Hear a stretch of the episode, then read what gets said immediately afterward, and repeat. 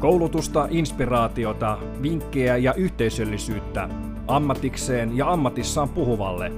ammattipuhuja.fi Niin sitten mä aloin miettiä, että kyllähän me suomalaiset, jos jotkut tarvitaan valmennusta ynnä muuta. Ja, ja sitten mä tajusin, että täällähän on myös Suomessa ihan valtavasti hyviä puhujia.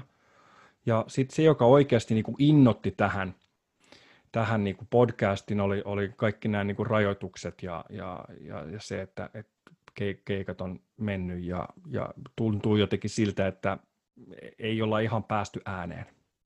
Ei olla ihan päästy puhua siitä, että mikä on, mikä on puhujan ammatti. Joo, se on tärkeää, tärkeää niin kokonaisuudessa, että aikanaan silloin kun mä aloitin parikymmentä vuotta sitten, niin me hirveästi ollut meitä puhujia, niin me koko ajan koin se sellaiset, että jengi ei tiedä, mitä se puhuja tarkoittaa, mikä merkitys sulla on, sillä on tai ei ole. Ja, ja silloin Speakers Forumin suuri ja mahtava silloin oli ainoana, niin väitän, että aika paljon mun yllytyksestä lähti silloin, että tämä vuoden puhujagaala, Joo. Se oli sellaista aika pienimuotoista, mutta kuitenkin, että tehdään sellaista, että saadaan, niin saataisiin jotain uutisotsikoita, että valittu vuoden puhuja ja, ja muuta, että siitä tulisi niin enemmän haippia siihen koko alaan. Silloin alussa niitä uutisia ei paljon näkynyt, mutta kuitenkin, että se alkoi sitten se juttu ja on se sitten, sitten jatkunut kuitenkin. Ja, ja, ja mä olla kaikki tällainen, millä yritetään jotenkin tehdä sitä tärkeämmäksi sitä puhujaa, niin minusta siinä on, siinä on iso merkitys.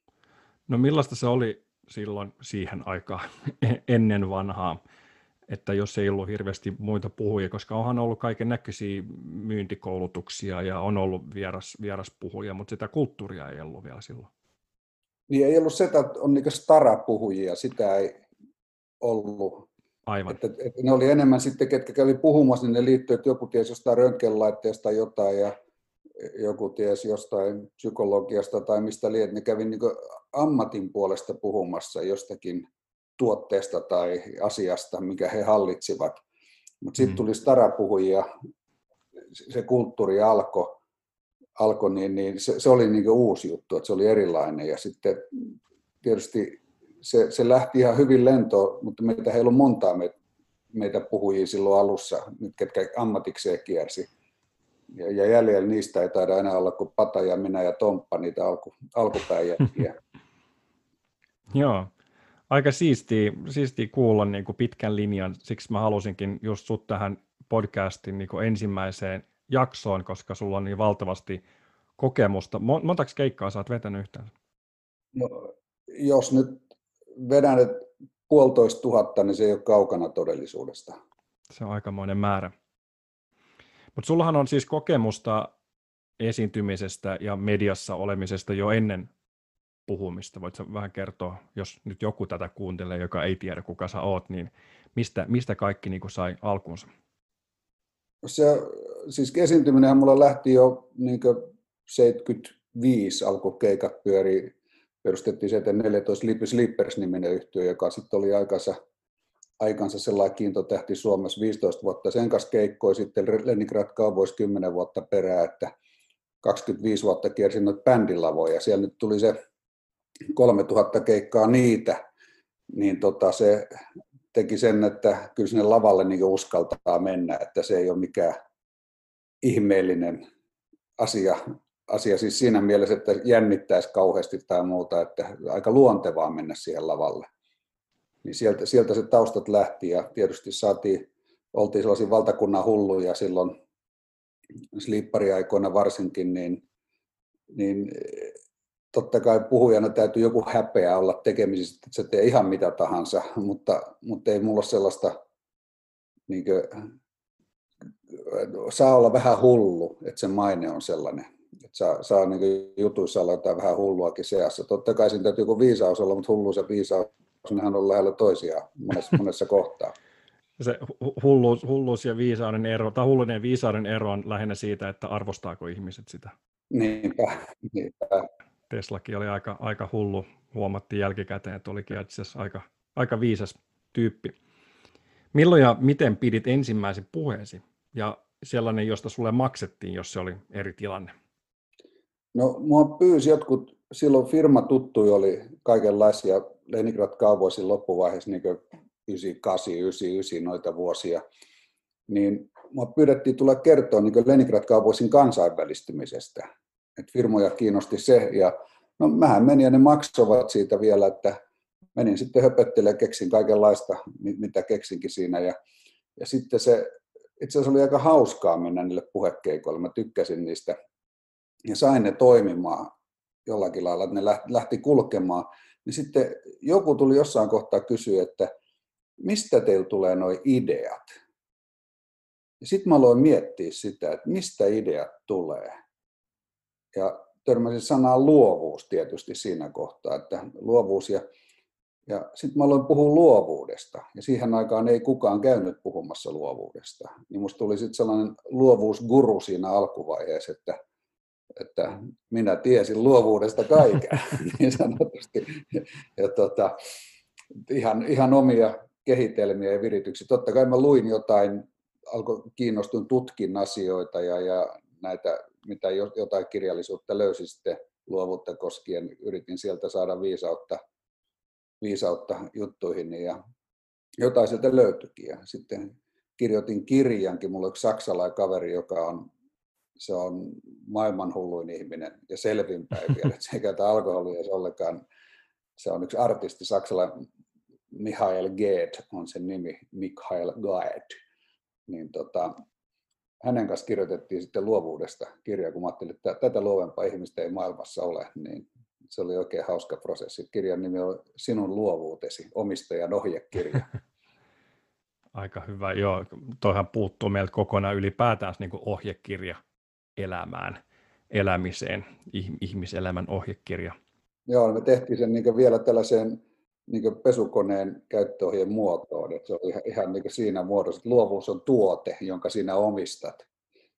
Olet saanut sen niin syntymässäsi mukaan ja että näillä ohjeilla sitä käytetään. Toikin tosi hyvä pointti, koska multakin kysytään koko ajan tota, niin kuin luovuutta ja myös niin kuin esiintymistä, että, että voiko kaikki olla hyviä puhujia, hyviä esiintyjä, voiko kaikki olla luovia.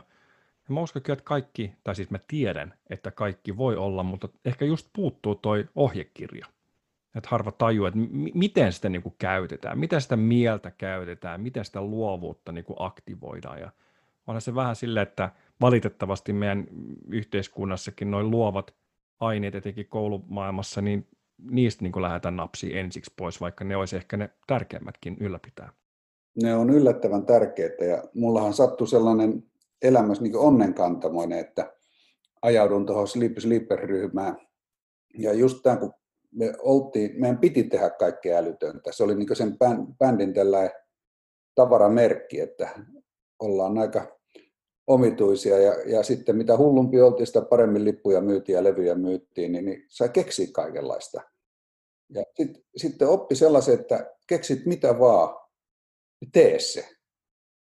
Et ei sillä ollut väliä, että onko se viisasta vai tyhmää vai onko se sieltä, missä kohtaa siellä välillä on. Et sen kun teet vaan, niin jäi niin luukut auki elämässä, että asioita voi tehdä. Sen kun alkaa vaan tekee, ei se sen kummempaa.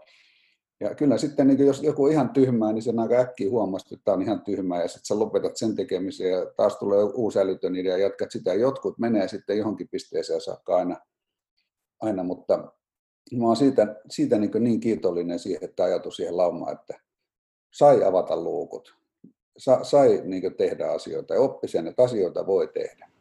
Toi on tavallaan niin kuin suomalaisuuden sielukuvan tai sielumaiseman ihan vastaista, mutta sitten samalla me kyllä omitaan sitten just sitä hullutta ja älyttömyyttä aika helposti. On joskus kuullut, ähm, onko se nyt Dudsonit ja Bisonin mafiat ja nämä monet tämmöiset rämäpääryhmät, niin että ne on ottanut hirveän paljon inspiraatioita – teiltä että, et, ja, ja sulta nimenomaan, että avasit, avasitte pelin silloin aikanaan ja, ja niin kuin tavallaan mahdollisti sen, että se on ihan ok olla vähän rämäpää ja hullu. Niin uskotko, että siinä on joku sellainen suomalaisuus kanssa niin kuin mukana vai, vai mistä se johtuu? Ei, se, se, se oli se aikajakso, siis nyt puhutaan 70-luvusta, niin se oli, se oli Kekkoslandia. Siis tämä, jos käytetään tätä ilmaisua, niin tämä oli aika ummehtunut tämä ilmapiiri täällä. Täällä piti olla hyvin virallista ja, herran nuhteessa ja, ja, ja kaikki irrottelu oli vähän niin kuin se ei ollut oikein sopivaa. Ni, niin, niin me avattiin niitä, me tuuletettiin, niin kuin, me avattiin monia ikkunoita siinä, että alkoi virtaamaan toisenlaista ilmaa sisään sitten siihen homeiseen taloon. Ja nykyään sitten se, sit se vapautukin jossain kohtaa aika paljon tämä juttu, enkä mä väitä, että se on mun ansiota, mutta aikalaisteni ansiota, että on siellä bändipuolella muitakin riehumissa, siellä on ollut Suomen talvisota, rokki, nämä Emma Nummiset, siellä, siellä on ollut Irvinit vetänyt rämäpästi, Veksisalmi tehnyt huikeita sanotuksia. Et on, on niitä paljon ollut tietysti, mutta ne on kaikki auttanut ihmisiä sit niinkö, siitä, siitä tulemaan ulos itsestään. Millä tavalla koet, että tämä sun esiintyjä tausta on, on niin kuin pystynyt auttaa sua menestymään puhujana? Onko siinä asioita, yhteneväisyyksiä? No onhan siinä, no jos nyt ihan puhutaan siinä lavalle menemisestä, että se on piru helppoa. Se, se, se on luonteva paikka mulle. Mä oon ollut siellä niin, niin paljon elämästäni seissyt iso, isojen ihmislaumojen edessä. Että se, se, ei ole, se ei ole kummallinen juttu, mutta sitten se toinen puoli tietysti, mikä auttoi siinä, että sä oot jo valmiiksi tunnettu nimi. Et siihen aikaan olin tunnettu, tunnettu nimi, nykyään nuoriso ei tiedä kuka mä oon, mutta, mutta se kuuluu tähän elämän kaareen. Tulee uudet, uudet tyypit niille, mutta, mutta silloin kaikki ties kuka mä oon, niin se auttoi, kun sä myyt puhekeikkaa, niin se auttoi pirusti ei se, ei se haitannut ainakaan siinä, että keikkaa tuli ja ihan kiitettävää tahtiin. Jännittääkö sinua joskus vielä, kun meet lavalle ja missä tilanteessa, jos jännittää? Aika harvoin. Et se on kyllä tosi, tosi vähän, mikä, mikä jännittää. Nyt on ollut ihan pikkusen sellainen, nyt on muutamia keikkoja puhuttu kameralle. Eli onkin muuttunut striimi, striimiksi juttu tämän pandemian takia – niin siinä on vähän, kun menet sen kameran eteen, niin täytyy, ekat, ekat kerrat oli sellaisia, että piti oikein niin psyykata itseä, että tuolla on ne ihmiset, ne on oikeasti tuolla. Että sä saat sen adrenaliinin. Se adrenaliini siinä on se oleellista, se maailman paras huume, huume ja ihan ilmastakin, niin sillä mennään ja kovaa. Ja kun se, kun se yleisö, kun se on sun edessä, niin silloin saat se adrenaliinipiikki ja sitten lähtee, mutta se, se täytyy vaan niin psyykata itseä, tuolla on ne ihmiset, ne on perkele tuolla. Toi on just sitä mielikuvitusta ja mielen hallintaa, mitä esiintyjälle on tosi tärkeää tässä pandemian myötä. On huomannut, että monet eturivin juontajat niin on huomannut, että se ei välttämättä olekaan yhtä helppoa tai yhtä samanlaista vetää sitten tyhjälle salille, kun on tottunut siihen vasta, niin kuin vastavuoroisuuteen. Et siellä on sitä energiaa ja se tulee, tulee sieltä yleisöstä sitä huomiota, niin sitten kun se pitää feikata tai niin kuin luoda itse, niin se, on, se voi olla yllättävänkin vaikeaa. Se on, se ei ole, se ei ole helppo keikka. Ja sitten ei koskaan niin voi väheksyä sen yleisön tarpeellisuutta. Ensinnäkin ne maksaa sun liksas, mutta myös siinä, että ne on siinä, että se, se syntyy se vuorovaikutus, vaikkei ne sanoisi juuri mitään. Mutta siinä on se vuorovaikutus, koska sä luet kasvoja, ilmeitä, aistit siitä ja tiedät, milloin pitää painaa kaasua ja milloin pitää hellittää, hellittää niin se, se yleisön lukeminen jää pois siinä. Siksi mielenkiintoinen kysymys ja mielenkiintoinen vastaus, koska eri ihmiset jännittää eri tilanteita. Jotkut ihmiset jännittää just kameratilanteita, mutta ei muuten. Jotkut ihmiset jännittää, tai joitain ihmisiä jännittää toi iso lava, ja sitten joitain ihmisiä jännittää pieni lava tai yksi, kaksi, kolme ihmistä jossain neukkaritilassa. Se, se onkin vaikeampi, jos on, että sulla on kahdeksan ihmistä neukkarissa, niin se on vaikeampi. Se, se, se on vaan, kyllä mä siihenkin menen, ei mua se haittaa, mutta, mutta se, se ei ole niin helppo. Sitten on tietysti erilaisia yleisöjä. Mä olen käynyt puhumassa pari kertaa pitkäaikaistyöttömille muun muassa, niin se, siinä, siinä, on, siinä on oma palansa mennä siihen, mutta kyllä se tilanne täytyy vaan ottaa haltuun. Kaikista kovinta, kovinta varmaan on ollut uralla niin tiukoin yleisö siinä edessä niin lähtö. Että sä, miten sulatat jään on mennä johonkin isoon tehtaaseen sille henkilökunnalle puhumaan. Ne tulee siihen haalarit päällä ja näkee, näkee monien kasvoilta, että se asenne on se, että että kyllä mä tätä konetta, paperikonetta osaan käyttää, että niin kuin, mitä, mitä tänne ottaa pelle ja otetaan puhumaan mitään. siinä täytyy alkaa sulattaa sitä jäätä ja, ja se on tietysti sit jokaisella omat keinonsa. Mä oon kokenut sellaisen aika hyväksi, että sä nolaat itsesi jollakin lailla siinä heidän edessään. Että sä niin tippahdat, tipautat heti itse heidän tasolle. Kerrot jonkun nolon jutun ja, ja siinä aika nopeasti se täytyy tulla, niin sillä saa se vähän luottamusta äkkiä. Millaista esityötä sä yleensä teet, kun sä saat keikan, niin, niin miten sä tavallaan valmistaudut? Käytkö vuoropuhelua asiakkaan kanssa yhden tai useamman kerran? M- miten, miten sen prosessi tapahtuu?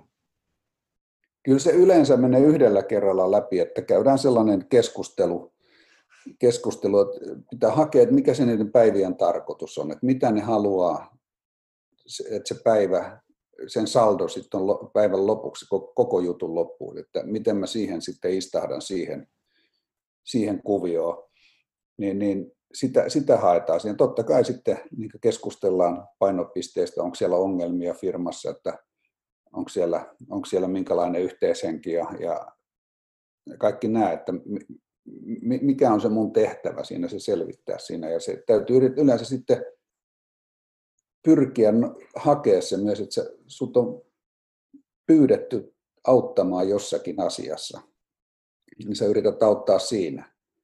Että jos siellä on haava, niin sä laitat siihen laastaria, etkä kipsiä, että sä niin tiedät, mitä, mitä sun pitää siihen laittaa. Miten sä kuvailisit itseäsi puhujana? Ootko motivaatiopuhuja, ootko tietopuhuja, luovuuspuhuja? Mikä, onko sulla semmoinen viitekehys niin kuin itsestäsi? No kyllä se varmaan se sellainen, että sitä motivaatiopuhuja, siitä tulee vähän sellainen helppoheikki meininki helposti niin ajatuksena. Se, se sana on sellainen, mikä on oman inflaatiossa kärsinyt, mutta kyllä mä koen, että mä sitä tekemisen meininkiä, sitä yhdessä tekemistä, me tehdään, me saadaan aikaa, me tehdään joku juttu ja ei, ei pelätä muutoksia, niin siellä se jossain on kyllä enem, se on tsemppauspuhetta, että mä en, en ole kouluttaja, mä en tuo mitään uutta tietoa oikeastaan mihinkään. Ihan vaan kaivelet, pyrin saamaan sen ihmisen, sen kuulija, että se itsestä, itseään alkaisi miettimään, että mikä, mikä osa mä oon tässä jutussa, mitä me nyt täällä ollaan tekemässä. Onko se sitten muuttunut tässä vuosien varrella, kun sulla on siinä mielessä uniikki tilanne tai erilainen tilanne kuin monet, monet puhujat, että sulla oli jo tunnettuvuutta ennen kuin sä aloit puhumaan. Niin on, onko se niin kuin muuttunut tässä vuosien varrella, että tavallaan mikä on se kulma, josta sä, josta sä niin kuin tuut, että tuut sen niin kuin Leningrad Cowboysin matovaltoisena vai tuut sen niin kuin hulluna professorina, vai mi- miten se on tässä vuosien aikana muuttunut? No en mä nyt enää, enää mä oon nyt ollut yli 20 vuotta jo siitä bändistä pois, niin kyllä se on niin jäänyt jo taakse. Toki mä kaivan sieltä paljon esimerkkejä siitä, että mitä mä oon oppinut bändimaailmassa yhdessä tekemisestä.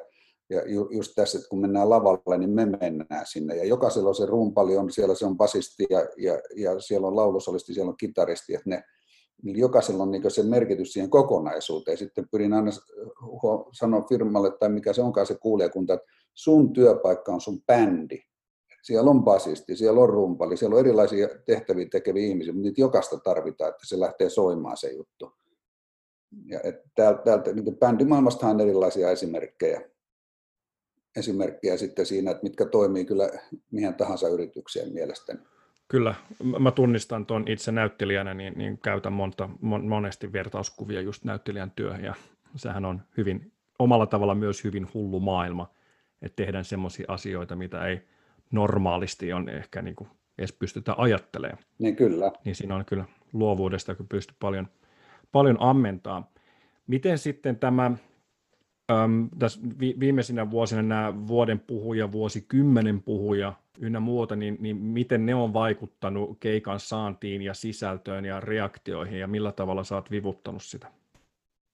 No siis mä olin siellä alkupäässä näitä vuoden puhuja, se 2008 se oli muistaakseni, niin silloin se ei ollut mitenkään kauheasti uutisissa. Se nyt oli vain sellainen pieni kahvitilaisuus pohjalta, että okei, sä oot nyt vuoden puhuja. Että se ei ollut sellainen, sitten se, se haippi lähti, sitä haippia ne lähti nostaa sitten myöhemmin, mutta ei, ei sitä missään lehdissä ollut oikeastaan mitään silloin. Et, tota, kyllä se piti sitten vaan niin kuka myi keikkaa, niin sen piti siinä ehkä sitten mainita se, että tämä on valittu vuoden puhujaksi. Ja sitten myöhemmin se vuosikymmenen puhuja, niin ei, ei siitäkään nyt mitään isoja juttuja ole. En mä tiedä, onko ne auttanut, ei nyt haitannutkaan ainakaan. Kyllä mä itse jälkikäteen aina jossain, jos täytyy kertoa itsestään jossain, niin aina muistan tietysti mainita näitä. Vuosikymmenen puhuja kuulostaa ihan komealta. Kyllä. Siellähän se komelee sun nettisivulla ainakin. Niin, niin nimenomaan. Niin, siellä, siellä se on esillä. Toi, toi äh, vuoden puhuja, niitähän on nyt, nyt parikin instanssia, joka sellaista palkintoa jakaa, on Speakers Forum ja, ja Eventolehti tai Evento Awardsit. Mutta kuka tämän jakoi tämän vuosikymmenen puhuja? Speakers Forumi. Okei, okay. no niin. Ja se oli silloin se suuri ja kaunis. Mm. No vielä pitää muutama vuosikymmen odottaa, että voisi tulla vuosisadan puhuja. No joo. Katsotaan vielä, että kuka, kuka pyst- pysyy meiningeissä niin pitkään, että se, se jaetaan. Miten sitten nämä, nämä muut tämmöiset niin kuin vivuttimet, kuten kirjat ja nämä, niin, niin mitä, mitä kirjoja sulla on tai mitä olet tehnyt ja miten ne on auttanut sitten keikan saannissa ja yleisön, yleisen kanssa yhteyden ottamisessa? Kyllähän kirjat on tietysti tärkeää, että silloin kun sä kirjoitat kirjan, niin joku aihe siinä sitten se syvennyt, niin kuin se luovuuskirja esimerkiksi, niin mä tutkin paljon luovuutta, keskusteltiin tämän saksalaisen kanssa, käytiin sitä läpi, niin mä sain sieltä pirusti ideoita. Ja tietysti niitä sitten myytiin keikoilla niitä kirjoja jonkun verran. Ja sitten on tämä Väpit, mikä mulla oli tämä teknologiayritys, aikanaan tehtiin maailman ensimmäiset matkapuhelinpalvelut muun muassa, niin, niin sen nousu ja tuhot, kun se oli kuitenkin aika, aika iso firma oli jo siihen ja niin koko maailmalla tunnettu firma sitten parhaimmillaan, niin, niin siitä kun mä kirjoitin kirjan Noh sano naakka, kun nokka katkesi, niin niitä on varsinkin myyty paljon. Mun puhekeikolla on myynyt niitä, koska mä otan sieltä esimerkkejä kanssa, että miten se firma toimii ja mitä siellä oli hienoja juttuja ja mitä se oli, mikä meni, miksi joku meni pieleen, niin sitten ihmiset saattaa innoissaan nostaa sen kirjan siitä lähtiessä. Mm. Onhan se hyvä, että on joku, joku tavalla, että se matka jatkuu. Kun tässä, tässä on aina semmoinen, itsekin kun käyn puhumassa, niin aina se keskustelu, että, no, että onko tästä nyt puhekeikasta niin kuin hyötyä. Ja olen saattanut joskus käyttää myös sua esimerkkinä sille, että no onko siitä nyt hyötyä, että Mato Valtonen käy puhumassa yhden iltapäivän, vaan että miten se niin kuin tavallaan implementoidaan sitten se muutos, niin tuo kirjahan on yksi väline, millä sen, sen saa, niin kuin, että se matka oikeasti jatkuu. Onhan se tietenkin, sehän on hyvä meille kaikille, että tulee keikkaa, että pitää aina käydä kolmen kuukauden tai vuoden välein niin kuin piristämässä uudelleen herättämässä ihmisiä. Kyllä, kyllä. Nythän on uusi työkalu sitten, kun tulee näin, nyt tämän pandemian takia täytyy alkaa puhua kameralle ja mäkin olen nyt tehnyt tällaisia lyhkäisiä videoita, näiden markkinointi alkaa lähiaikoina, mulla on, tulee 21 tällaista 10 minuuttista, missä on joku pirun keikkapussitarina ja sitten se sellainen hassu ja Pata Degerman mua yllätti, että sun täytyy näitä tehdä. niin se olisi jotain ihan, ihan järjetöntä, mitä tapahtunut ja sitten mitä tästä opimme. Taas sitten sitä puhuja, puhuja viisautta sitten sinne sekaan, sekaan niin tot, niitä, niitä on tehty, että tämä tulisi sitten, että tavallaan ideana on, että joku ostaa keikan, niin sitten se saa sitä jatko, jatkojuttua sieltä, sieltä mukaan. Mutta sekin, kun sä tuossa puhuit, että mikä, mikä se sen puhujan hyöty on, että onko siitä mitään, että saako, siitä kotiinsa mitään se kuulija, niin mä oon tätä pohtinut sillä lailla, että se mikä, jos, jos on hyvä puhuja, nyt puhu itsestäni vaan kuka tahansa, hyvä puhuja, se vetää loistavan keikan. Mikä sen vaikutus on? No se on puoli tuntia, hirveä haippi jengillä päällä. Nyt minä muutan kaiken ja nyt lähtee tämä juttu liikkeelle. Ja jes, jes, nyt mä uskon tästä firmasta tehdä suuri. Tunnin päästä jo enää 90 prosenttia se haippi. Kahden tunnin päästä se on niin 70 prosenttia. Se alkaa pikkuhiljaa tulee arki takaisin ja unohtuu. Seuraavana päivänä siitä on jäljellä 10 prosenttia. Hmm. Ja vielä saattaa sanoa, että kyllä se puhuu hyvin ja se sanoo niin viisaasti. Mitä se muuten puhuu? No se, se, se sanoi siitä ja siitä. Ja, ja, ja tota, no, no, no, kyllä, kyllä mä muistan sen, mutta se, se oli, se oli tosa, tosi kova. puhe. Ja sitten viikon päästä siitä on enää muutama prosentti jäljellä. Tulee kaikki muut asiat, asiat mieleen. Mutta jos pitkässä juoksussa, jos siitä jää vaikka se 2 prosenttia koko jengille, koko kuulijakunnalle, sitten sillä oli merkitys. Kyllä. Mutta esimerkiksi niin se into, sen näkee, jos sä myyt kirjoja keikan jälkeen. Sä ilmoitat siinä sitten loput, joo, paita voi, että mulla on tässä muutama kirja, joka, jos jotakuta kiinnostaa, niin mä jään tähän odottaa, että voi tulla tekemään kauppaa mun kanssa. Niin jos siinä sen jälkeen se, se ei lopukka siihen muuttu, vaan se tulee toimari vielä puhumaan viisi minuuttia jonkun kanssa tai jostain asiasta. Tämä oli hieno päivä ja nyt me vielä palkitaan tässä meidän sympaattisin työntekijä toi ja toi, tuossa sulle kukkia, pälä, pälä, pälä, pälä. Viisi minuuttia riittää sen, ettei tule kuin muutama ihminen ostaa kirjaa. Joo. Jos se tulee se heti, että tässä on muuten kirja, sulla on jono siinä saman tien. Joo, mä oon huomannut tuon siis, siis tapahtumatuottajana itse, niin toi on tosi tärkeää, että miten se päättyy. Että sitten ei tule semmoista niin hölöhölö enää sen jälkeen. Mutta sitä moni haluaa tehdä, koska se jotenkin kuuluu asiaan. Tosi hyvä, että toit tuon ton esiin, kun mä ihmettelen, että miten iso ero sillä on, että miten se tapahtuma niin kuin kaikessa, että miten se alkaa ja miten se päättyy. Mm-hmm. Eikö niin, että biisi pitää alo- alkaa niin kuin kunnolla ja pitää loppua kunnolla. Kyllä. Sitten se pitää olla jotain siinä keskelläkin, mutta noi, toi niin kuin alku ja loppu on, on niin kuin tosi, tosi tärkeää. Ja yllättävän monesti, mä puhun nyt myös tapahtumatuottajan näkövinkkelistä useita satoja tapahtumia tuottaneena, niin, niin harva tajuu sen merkityksen, vaan se niin kuin tavallaan valuu hiekkaan, jolloin se kaikki työ, mitä on tehty, niin sitten se vaan niin kuin tavallaan niin kuin kuolee tai tyssähtää. Niin. Siis tärkeintä on se, että jokainen, kuka lähtee sille ja kotiin lähtiessä, mistä tahansa konsertista tai teatterista tai puhetilaisuudesta meet, että sulla vielä sydän sykkii siinä matkalla, että Jumalan kautta jäi hyvä fiilis. Mulla jäi tosi hyvä fiilis. Mutta joku tulee vielä, no niin, jumpataapa vielä nyt vähän näitä niskalihaksia ennen kuin lähdetään kotiin, niin se, se selvä, se oli siinä. Toi fiilis on kyllä semmoinen niin mielenkiintoinen sana, just äh, Tompan kanssa puhuttiin kanssa tänä aikaisemmin päivällä, suunniteltiin meidän, meidän sessiota tässä muutama viikon päähän, niin tota, puhuttiin siitä niinku fiiliksestä.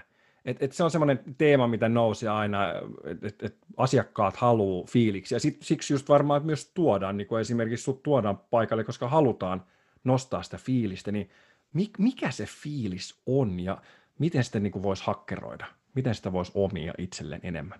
Niin, hyvä kysymys. hyvä kysymys. Se mun, joskus täytyy lähteä tuot fiiliksen mukana, kun meet sinne, niin yrität tehdä sen, että tässä se nyt tulee sitten, mutta jääkö se sitten olemaan, mitä se muu päivä, en tiedä.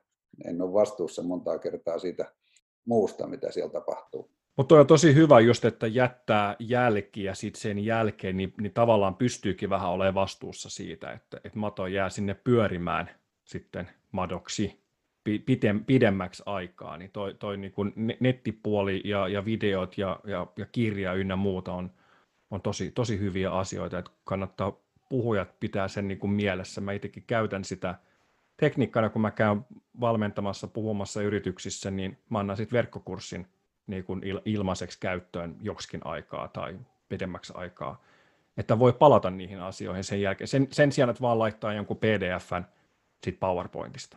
Joo. Ja jos, jos jättää sen PowerPointin, niin sitten ainakin kirjoittaa sinne vähän niin kuin lisää juttuja, että siinä on jotain, jotain niin kuin muuta, koska onhan se eri tilanne, tullaan hetken kuluttua tarkemmin presentaatioihin, PowerPointteihin, mutta tota, onhan se ihan eri juttu, jos sä oot niin kuin paikan päällä, kuuntelet ja, ja näet jonkun slaidin, tai että sä vaan saat sen slaidin. Sitten jos siellä on joku Irmeli-Liisa ei ollut paikalla, niin hän saa sen pdf ja sen on sama presentaatio, niin eihän se ole niin kuin mitenkään sama juttu. Ei. Vaan, vaan silloin se pitää, pitää niin kuin vähän lisätä sinne, sinne asioita. Joo, mä en ole varsinkaan, mä, mä en mun PowerPointteja jakanut koskaan, koska siinä ei ole mitään mieltä, kun mulla on, mulla on niin kuvia, mulle tulee kuva siihen taakse, että se on otsikko. Jos siinä lukee kyseenalaistus, niin mitä sä teet himassilla, sä katot jotain ihmeellistä kuvaa, siinä lukee kyseenalaistus, että sä saa siitä mitään irti. Mutta mulla on pelkkiä otsikoita vaan takana, kun mä puhun. Hyvä, oikein oppisesti tehtyjä presentaatioita. Just hyvä. Mennään siihen aiheeseen hetken kuluttua vielä, mutta mä haluaisin kysyä sulta tästä niin kuin puhujatoimistoista, sä mainitsit Speakers Forumin, niitähän on nykyään on, on pari muutakin, kuin isompaa on, on puhujatoria ja on MySpeakerista, on joitain pieniä toimistoja, ja sitten monet tapahtumat tuotantoyritykset tai tapahtumafirmat itsessäänkin ylläpitää tietynlaista rosteria, tietynlaista, niin ää, mi, millainen suhtautuminen sulla on puhujatoimistoihin? Onko sulla joku lempitoimisto ja missä kaikissa toimistoissa oot listoilla? Se, sehän niin silloin yhdessä kohtaa niin vähän aikaa sitten se räjähti se juttu, että aikana oli vain Speakers Forum ja sitten tuli MySpeaker, tuli Puhujatori ja ne, ne, ne kaikki myy mua. Ja sitten on vielä Dex Viihden niminen tällä juontajia bändejä välittää, mutta siinä on mun hyvä kaveri siinä bändimyynä, se on myynyt mulle muutamia keikkoja, mutta, mutta mä mieluummin olisin niin, että olisi vain yksi toimisto. Ja tämä on nyt tällainen mun elämässä välivaihe. Mä katson, mihin tämä menee, että kuka niitä alkaa myymään, kuka musta oikeasti kiinnostunut. Ja mä haluaisin niin tehdä vain yhden kanssa, se olisi elämä pirusti helpompaa niin kuin nytkin huomaa sen ilmiön, että asiakkaat on huomannut tämän kanssa, ne lähtee kalastelemaan, että mistä sen saa halvimmalla.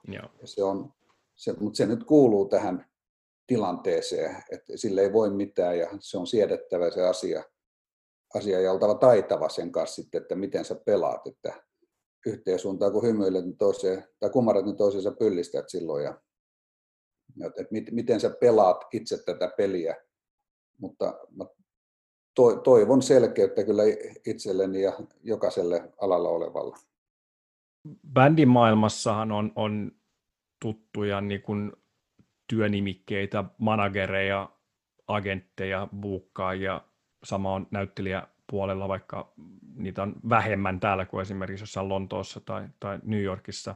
Sä sanoit itse, että haluaisit ehkä tehdä yhden kanssa – jolloin se olisi vähän enemmän niin kuin agenttuuri. Että, että jos haluaa matoa valtosta, niin sitten pitää soittaa tonne.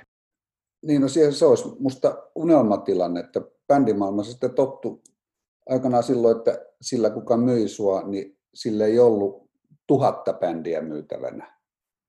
Että siellä saattoi olla viisi tai kymmenen ja niiden kanssa sitten pelaili ja pärjäili. On, on artisteja Suomessa, on myyjiä, jotka myy vain yhtä artistia. Niitä on olemassa, olemassa ja se olisi tietysti hienoa. Nyt ne, mulla on sellainen fiilis, että tällä hetkellä jotkut tällaiset suosituimmat, tämän hetken suosituimmat puhujat on vähän irtautumassa sellaiseen vähän, että ne alkaa itse hoitaa sitä juttua. Et mikä on tietysti ero bändimaailmaan, niin on välittäjien prosentit. Puhuja-alalla ne on aika paljon korkeammat kuin bändimaailmassa ja, ja että se, se välitysprosentti, mutta mä, kyllä mä sen olen ollut valmis maksamaan sillä, että jos mulla on keikkaa, niin ei mua haitannut se, että joku muukin tienaa sillä, sillä, että kunhan mä saan itse sellaisen summan, että musta on mielekästä lähteä, lähteä tien päälle ja, ja lähteä hyvällä fiiliksellä tekemään sen, niin mä oon tyytyväinen. Miten tuo bändi maailmasta tietenkin riippuu, riippuu hirveästi bändistä ja, ja ajan mukaankin varmaan niin kuin vaihtelee, mutta millaisista prosenteista puhutaan bändimaailmassa ja, ja onko se silleen, että bändi aina tietää, mikä se lopullinen hinta on vai onko se semmoinen mysteeri, että bändille maksetaan satanen, mutta sitten agentti tai manageri velottaa asiakkaalta tonni? No sitä on ollut 60-luvulla tällaista, mutta kyllä se nykyään aika selkeää on, että kyllä ne tietää sen ja varmaan jossain 20, 20 tai 15-25 prosenttia siellä mä uskoisin, että bändeillä monilla on se välittäjäpalkkio, riippuu, riippuu artistista tietysti ja, ja, ja mm. välittäjästä, että jo, jokainen sopimus saa oma sopimuksensa. No, mutta hyvä, sitten kun, sit kun keikkaa, keikkaa tulee ja, ja on, on soitettu asiakkaalle, että mikä, mikä on meininki, niin millä tavalla sä valmistaudut puhekeikkaa varten? Onko sulla jotain tiettyjä rutiineja, tiettyjä prosesseja, mitä sä, mitä sä käyt läpi? No, mä oon, nyt kor, yritän taas olla oma hyvänä sanoa, että mä oon tehnyt niin helvetisti näitä keikkoja, että siinä tulee omat tällaiset automaatioprosessit. Niin kuin mihin, mihin, mitä tahansa sä teet paljon, niin sulta kehittyy siihen omat sellaiset systeemit niin kuin tuolla pään sisällä, että miten nämä hommat hoidetaan. Et mulla on ollut näitä tilanteita, kun mä oon kotona tässä, että mulla on huomenna aamulla keikka ja täytyy lähteä silloin silloin ja Sitten yhtäkkiä mä tajuin, että ei perkele. Että tähän mun piti tehdä ihan uudenlainen esitelmä. Nämä aihepiirit ja tämä asiakas sellainen, että mun täytyy puhua ihan, että mä lupasin jotain, että ei helvetti, mun täytyy tehdä ihan uusi esitelmä, että apua, apua, apua. Että nyt hiljaa rouva paniikissa juoksee ympärää, miten sä selvit, miten sä selvit, ja nyt, nyt hiljaa, nyt hiljaa. Sitten mä otan mun PowerPointin auki, mulla on siinä sellainen parisataa diaa siinä, siinä PowerPointissa. Sitten mä alan järjestellä, niin pää vaan tekee sen. Mä näen sen jutun. Mä näen kokonaisuuden koko ajan. Tuollaista sitten vähän muutan pari otsikkoa, tuohon mä laitan tuollaisen otsikon ja 10 minuuttia, 15 minuuttia. Nyt se on tehty. Ihan uusi esitelmä. Että, tota, se, se, enkä mä väitä, että mä olen lahjakas tässä tai mitään sellaista. Siitä ei ole kysymys, vaan se on, ihan se tulee se tekemisen mukanaan tuoma tällainen kokemus ja rutiini ja hyväksikäyttö ja, ja sitten se, että paineen alla pää toimii kummalla lailla. Kun se tulee se oikein se helvetin paine, että nyt on tehtävä, niin, niin yhtäkkiä alkaa järjestyä asiat. Paine on hyvä. Se olisi niin siistiä, jos pystyisi käyttämään sen saman niin kuin tehokkuuden, mitä paineen alla on, niin kuin hyvissä ajoin. Olisi niin helvetin tehokas, koko ajan, kun vaan voisi käyttää sitä samaa niin kuin pan, melkein paniikkiomaista tilannetta sillä, että keikka tulee kahden viikon päästä, niin mulla olisi se fiilis, niin kuin, että se olisi huomenna jo niin kuin tänään. Niin, niin. niin. se olisi mielenkiintoista hakkeroida, että mi- miten se niin kuin pystyy tavallaan tavoittamaan, koska ihmeellisesti saa kyllä edellisenä iltana se veroilmoitus täyttyy ja se esse kirjoittautuu ja se biisi, biisi sanoittuu ja kaikki nämä niin itsestään, mutta kaksi viikkoa ennen niin ei mitään. Nyt, nyt on tiistai-iltapäivä, kun me jutellaan, mulla on torstaina aamulla aikaisin kameralle puhe. Ja ihan oli, niin kuin asiakkaalla oli ihan omat kuviot siihen, miten se menee. Mulla ei ole aavistustakaan vielä, miten mä sen toteutan. Ei minkäänlaista, se on niin puolitoista vuorokautta tästä. Mutta mä luotan, että mä saan sen tehtyä. Kyllä se jossain kohtaa huomenna mä herään, ai niin, tämäkin täytyy nyt laittaa nippuun ja sitten se laitetaan. Tuo vaatii aikamoista rohkeutta, että pystyy niin kuin elää, elää tolleen. Mä itse joskus herään keskellä yötä silleen, että mä näen unta, että mä oon teatterilavalla jossain produktiossa ja mä katson kaveria ja mä kysyn, että mikä progista on. Ja mulla ei mitään havaintoa niin kuin siihen. Ja ehkä oppinut jopa elämään siihen, että on täysin erilaista kuin mitä säkin edustat, niin kuin, ethän sä voi mennä niin kuin punaisen armeijan kuoron niin kuin kanssa lavalle ja sitten sit, et sä tiedä, mitä biisiä sä soitat. Tai et sä, et sä ole harjoitellut sitä niin kuin biisiä. Niin. Sitten taas niin kuin puhu, puhujana, niin se mun pointti tässä on se niin kuin, tavallaan seuraava kysymyskin, että kirjoitatko sun puhetta sanasta sanaan, vai sille, että sulla on suurpiirteisiä ajatuksia, vai silleen, että sä vaan meet niin kuin täysin auki, takki auki lavalle ja annat sen tulla, mitä niin kuin siellä on, niin m- miten tämä niin kuin tasapainottuu? No en mä mitään kirjoita. Siis, tai siis silloin mulla on PowerPointissa, kun on esittäjän näkymä, niin siinä mulla on otsikko. Se otsikko, se, se pitää mut rytmissä, että mulla tulee aina, kun mulla loppuu juttu, mä painan nappia, tulee uusi otsikko. Mm. Ja sitten siinä esittäjän näkymässä mulla saattaa olla kaksi ranskalaisella viivalla olevaa tällaista avainsanaa. Että jos tulee blackoutti, niin mä katson toho. Että ei, ei tule mitään mieleen, niin sieltä tulee aina joku uusi kokonaisuus, minkä mä saan siitä kaksi sanaa tai kolme sanaa, mä saan siitä kiinni, tai niin toi juttu joo. Niin, mutta ei niitä, ei niitä blackoutteja kyllä kovin usein tuu, mutta se on niin backupina siinä. Mm. Oletko joskus kirjoittanut sanasta sanaa puhetta ja pitänyt sen? Se oli varmaan tuolla Suonenjoella paikallisen Meijerin satavuotisjuhlat. Mä olin juhlapuhuja. Mun piti pitää juhlapuhe. Sen mä kirjoitin etukäteen kyllä, mutta ei, ei, ei kyllä muuten.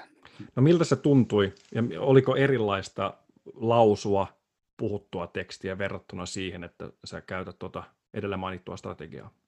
Onhan se ihan eri asia. Se on ihan siis, sä, sä luet.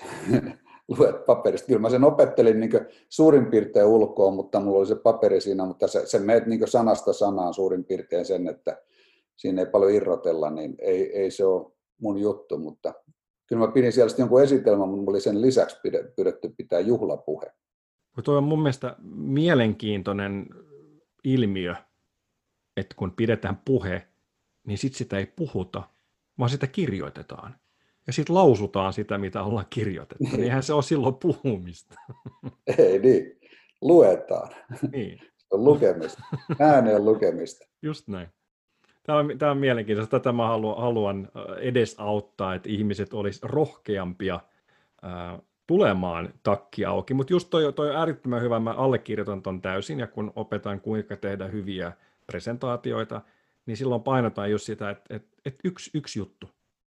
Yksi juttu niin per slide, ja, ja käytä, käytä sitä niin tavallaan semmoisena postina tai semmoisena niin virstan pylvänä, että sä tiedät vähän, mistä, mistä sun pitää puhua, eikä tarvitse sitä sanasta sanaa kirjoittaa. Nimenomaan. Käytätkö aina presentaatioita vai, vai meetkö joskus flappitaululla vai, vai tota, pelkästään, pelkästään matona vaan mestoille puhumaan? Vai onko se presentaatio niin kuin sun, sun työssä niin kuin tärkeä elementti? Se on mulle oleellinen juttu, että mulla on, on ja ne on kuvia, koska mulla on sitten siellä sellaisia hassuja tai omaperäisiä kuvia, millä haetaan, sillä, sillä kuvalla mä pyrin niin sitä aihepiiriä vielä avaamaan paljon. Että yksi kuva kertoo enemmän kuin tuhat sanaa, mutta sitten se on kuitenkin, että siinä on se kuva ja pelkkä otsikko. Niin, niin mä, ne on mulle jotenkin oleellisia. Niillä mä pysyn, niin kuin, mun pysyy paketti kasassa. Hmm. Ja sitten ne kuvat jotenkin aina, oho, wow, niin tällaisia, että ne, niissä on joku efekti siinä kuvassa, mikä laittaa joko miettimään tai, tai nauramaan tai pelästymään tai mitä vaan. Ja sitten sit kuvassa on se rytmi vielä, ja sitten vielä, ja sitten sä paidat nappiin just oikealla sekunnilla, että se tulee just sillä sekunnilla. Kyllä, ja toi on kyllä muusikon esiintyjän niin kuin valttikortti, että osaa tavallaan pelata sen yleisön kanssa, reaktion kanssa, ettei vaan niin kuin tykitä kuivasti niin kuin slaidista toiseen, vaan osaa ajoittaa sen oikealla tavalla. Sillä saa yllättävän paljon vaikutusta. Se on, se on, se on niin millisekunnista kiinni, että se efekti menee aina just oikein siinä. Mm. Koet sä, että sillä niin kuin muusikko taustalla, että sillä on niin kuin vaikutusta siihen, että sä pystyt tekemään ton? No varmaan, että mus, musiikissahan sun täytyy olla synkronissa koko sen bändin kanssa koko aika. Ja, ja sä et saa olla se jarru, vaan sun pitää viedä juttu eteenpäin. Ja sitten sä olet sopinut bändin kanssa justi, että kun mä sanon rock and roll, niin sitten sanot, tehdään näin. Niin, että siinä lauseessa tulee sitten yhdessä kohtaa rock and roll ja sitten pamahtaa. Niin, niin se, se, on, se on makeita efektejä. Onhan tuommoinen klassinen niin muusikko esimerkki, että bändinjohtaja hyppää ja, ja vetää tälleen niin nyrkkiä alas, niin sitten koko bändi niin kuin, just, samaan just, kaikki. Ne onhan se niin kuin mahtava iso, ja sitten valomies siinä samalla laittaa vähän efektiä ja näin päälle. Nimenomaan, ja tähän pyritään kun sä sitten meet puhumaan, sä oot luonut sen, sen presentaation sieltä, ymmärsikö mä oikein, sit, että sulla, sulla on niin parisataa slaidia sille niin jossain tiedostossa, ja sitten sä valkkaat sieltä niin ne, jotka on, tiedätkö silleen, että sä niin kopsat ne johonkin uuteen tiedostoon, vai että sä vaan piilotat ne, mitkä sä et käytä, vai miten se toimii? Ei, mä vaatan siihen, siihen en mä kaikki 200 kerkki käyttämään. Et mä käytän varmaan 40 diaa menee per esitys siellä on 160 reservissä. Ja, ja ne, ne, on kuvia, jonka otsikon näkkiä kirjoittaa uusiksi, kun sä keksit, että mutta tähän, tähän kuva kävisikin tähän otsikkoon, että sä voit saada muuttaa sitä vähän tai modifioida, modifioida siihen tilaisuuteen, mutta, mutta tota, sieltä sitten täytyy vaan miettiä, ja se on se 10-15 minsaa mulla menee, kun mä teen sen. Tuolta, tuolta kaivetaankin dianumero 162, siirretään se tuohon neloseksi, niin se toimii tuossa. Niin luot sä aina tavallaan niin kuin uuden järjestyksen, että kun ykkösestä 40, sit sä vaan laitat ne, poimit ne sieltä jostain, jostain 160, poimit se siihen niin kuin kakkospaikalle, ja sitten sä luot tavallaan niin kuin... No siis ihan just näin, että ihan, ihan mikä se juttu ja kuinka pitkä se esitelmä on, joskus puhutaan 20 minuuttia, joskus puhutaan kaksi tuntia, niin sehän vaikuttaa siihen kanssa, että mutta ne diat ei ole siinä 200 ryppäässä, niin ne ei ole missään tietyssä järjestyksessä, vaan niitä voi heittää, heittää niin kuin sinne, sinne sun tänne, vai onko sulla joku tietty, tietty ei, slide, ei joka ole. aina tulee? No on, sanotaan, että on sellaisia joitakin neljän, viiden ryppäitä, jotka liittyy toisiinsa. Kyllä. Vaan mm. painetaan nappiin, nappiin, nappiin ja se juttu etenee siinä. siinä mutta pääsääntöisesti ne voi olla missä järjestyksessä tahansa. No sitten kun sä meet asiakkaalle tai meet tapahtumaan, niin nappaat sä oman tietokoneen mukaan, jossa sulla on ne, ne slaidit vai, vai toimitatko ne, ne jollekin tuota, tuottajalle? Se on niin iso tiedosto, että mä aina en lähetä sitä ja sitten mä en myöskään en halua, että sitä, se jää kenellekään. Mm. Et se, mä koen, että se on sellaista mun, mun työkalu, joka on mun työkalu eikä kenenkään muun, ettei sitä käytetä mihinkään muihin tarkoituksiin. Ja, ja, et mielellään menen aina oman koneen kanssa ja on mulla muistitikulla, niin jos mun kone ei satu menee keskustelemaan, Mäkki ei keskustele sen dataprojektorin kanssa, mutta sitä on aika harvoin nykyään. Aikaisemmin se oli yleistä, että mm. Mäkki ei aina toiminut, niin sitten piti ottaa jonkun PC ja laittaa toi muistitikku siihen, missä oli valmiina sama esitys. Kyllä. Onko silloin siellä se koko esitys vai sä oot valikoinut ne slaidit, mitkä on relevantteja? Se on se sama, sama siellä okay. sitten, niin koko, koko paskasin tikulla. Että sitä voi sitten taas sitten yhtäkkiä tulee viime hetken idea siinä mm. kätäkkiin vaihtamassa joku järjestyksen tai muuttamassa otsikon. Just näin. Ja sitten kun olet pitänyt sen esityksen, niin sitten otat muistitikun mukaan ja pyydät, että tuottaja hävittää sen niiden omat koneelta. Hävitän sen itse sieltä saman tien automaattisesti roskiksi ja tyhjänä roskis. No niin, hyvä, ettei jää, ei jää seikkailemaan sitten kopioita. Mm. Kun olet tuhansia yli tuhat presentaatioita tapahtumaa vetänyt, niin varmaan siinä matkan varrella on tullut kaiken näköisiä tilanteita. Jos aloitetaan ensiksi parhaasta muistosta puhujakeikalta. Voitko, voitko heittää joku sellainen, niin kuin siellä on tapahtunut jotain erityistä tai siellä on ollut joku mahtava reaktio yleisössä tai se on poikkeuksellisen smoothisti hoidettu tai susta on pidetty hyvää huolta ja niin edespäin? Ja kyllähän niitä on, kaikkia noita löytyy monia, että on pidetty hyvää huolta, mutta ihan totta kai se kiinnostavinta on se, että miten se oma keikka menee ja, ja miten siitä se on reaktio. Niin kyllä niitä siis hyviä keikkoja on ollut paljon. Pakko sanoa, että puolitoista tuhatta hyvää keikkaa, mutta, mutta tota, on jotain sellaisia Seinäjoella opettajien kokous, oli iso sali täynnä opettajia, nouseva katsomo siinä, niin seisovat aplodit, kun tulee jutun jälkeen, että kaikki nousee seisoa ja taputtaa, niin kyllähän siinä on aika maaginen tunnelma sillä hetkellä. Ky- kyllä mulla on tosi kivoja kokemuksia. On niitä huonojakin sitten tietysti. Se kysyt varmaan sen kohta, mikä on se huonoin. Kyllä, se tulee tässä seuraavaksi, mutta mut kysytään tässä välissä vielä, että ootko äh, tapahtumissa päässyt tutustumaan johonkin henkilöön, ketä sä arvostat tai ketä sä fanitat. Monestihan verkostoituminen on hyvin tärkeässäkin asemassa, miksi puhujat tykkää tehdä tapahtumia, kun siellä pääsee tutustumaan vaikka kehen. Ja onko tullut vastaan sellaisia? No siis puhuja, puhujakollegoita, Maija Riitta Ollila, Esko Valtaoja esimerkiksi on tällaisia, mikä on ihan, ihan fani. Käsittämättömiä henkilöitä minun arvoasteikolla, niin usein, usein nähnyt kyllä hyviä, hyviä puhujatyyppejä paljon siellä. Ketä, no Tom Pöstä täytyy tietysti nostaa, että hänet on tavannut siis aikaisemminkin jossain, mutta puhujakentillä enemmän ja sitten alettiin yhteistyöhön, niin oli se tärkeää. Oppinut paljon siitä. Teillä on kyllä aika hyvä, hyvä niin kuin kombo tavallaan niin kuin ihmisinä, hulluja molemmat, mutta eri tavalla hulluja. Kyllä. Onko hänen lisäksi jotain, jotain muuta puhujaa, ketä suosittelet, ketä kannattaa pitää silleen niin kuin tutkalla kenen, kenen puheita kannattaa seurata tai videoita katsoa? Suomalaisia tai ulkomaalaisia? Ky- kyllä niin suomalaisista, niin no, Pata Degerman ja Harri Kustasperi mulla nyt heti tulee mieleen, että ne on huikeita, ihan käsittämättömiä. Et ei, ei jätä kylmäksi. Niissähän on molemmissa yhteistä ja myös Tomissa ja Tomassa ja Sussa on, on se, että on valtava kokemuspohja jo ennen puhujana.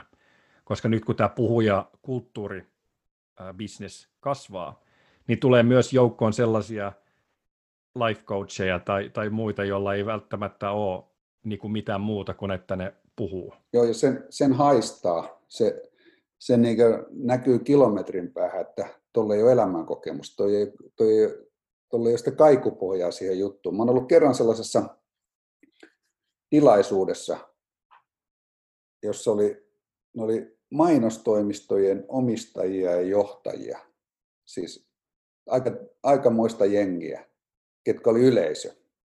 Niillä oli oma tilaisuus. kaikki oli niin sieltä mainostoimistojen ihan ne ylimmät päälliköt siinä.